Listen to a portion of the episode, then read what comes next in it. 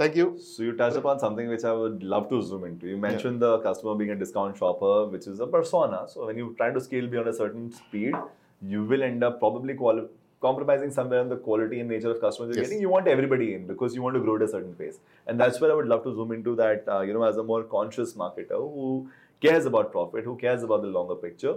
How do you now define uh, your play in terms of acquisition, in one sense, because you might want to be uh, more calibrated there, and choice of channels, choice of messaging, choice of segments might be different. And then from there onwards, how this affects your segmentation and communication play on either the application or the experience on all the messaging channels you have. How does the segmentation part play out? So today we know who's a new customer who has been acquired in the last few days. What is the depth of relationship with us? Okay. That we know, right? Um, the problem typically happens in activating that knowledge, right? How do you seamlessly activate it uh, without bombarding the customer, right?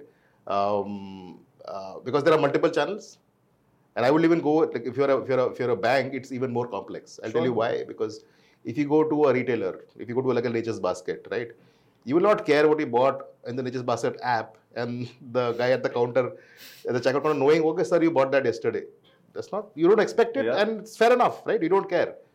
Bank, you do care. What I did on net banking yesterday, I have a problem. If I walk into a branch, I want to tell- you, boss, this some, this happened yesterday. That guy better know, and they do know, right? So the so the omni channel that we speak about is very very complex in a bank. Right? It's, it's inbound, outbound, uh, physical, digital, uh, field, feet on feet on street, so on and so forth. Right. So coming back to your question, this retention, knowing at what life stage you are and what to sell to you, or how to solve your problems, how to service you better, is something that is a humongous task to stitch because as you can imagine, these are typically at least at least 20 brand name technologies in a company feet on street, branch, uh, the phone phone banking guy, uh, the outbound, inbound. Outbound is different, inbound is different. Web, mobile, And you have those RMs who have their own goals and their targets, and they also need to be assisted. exactly.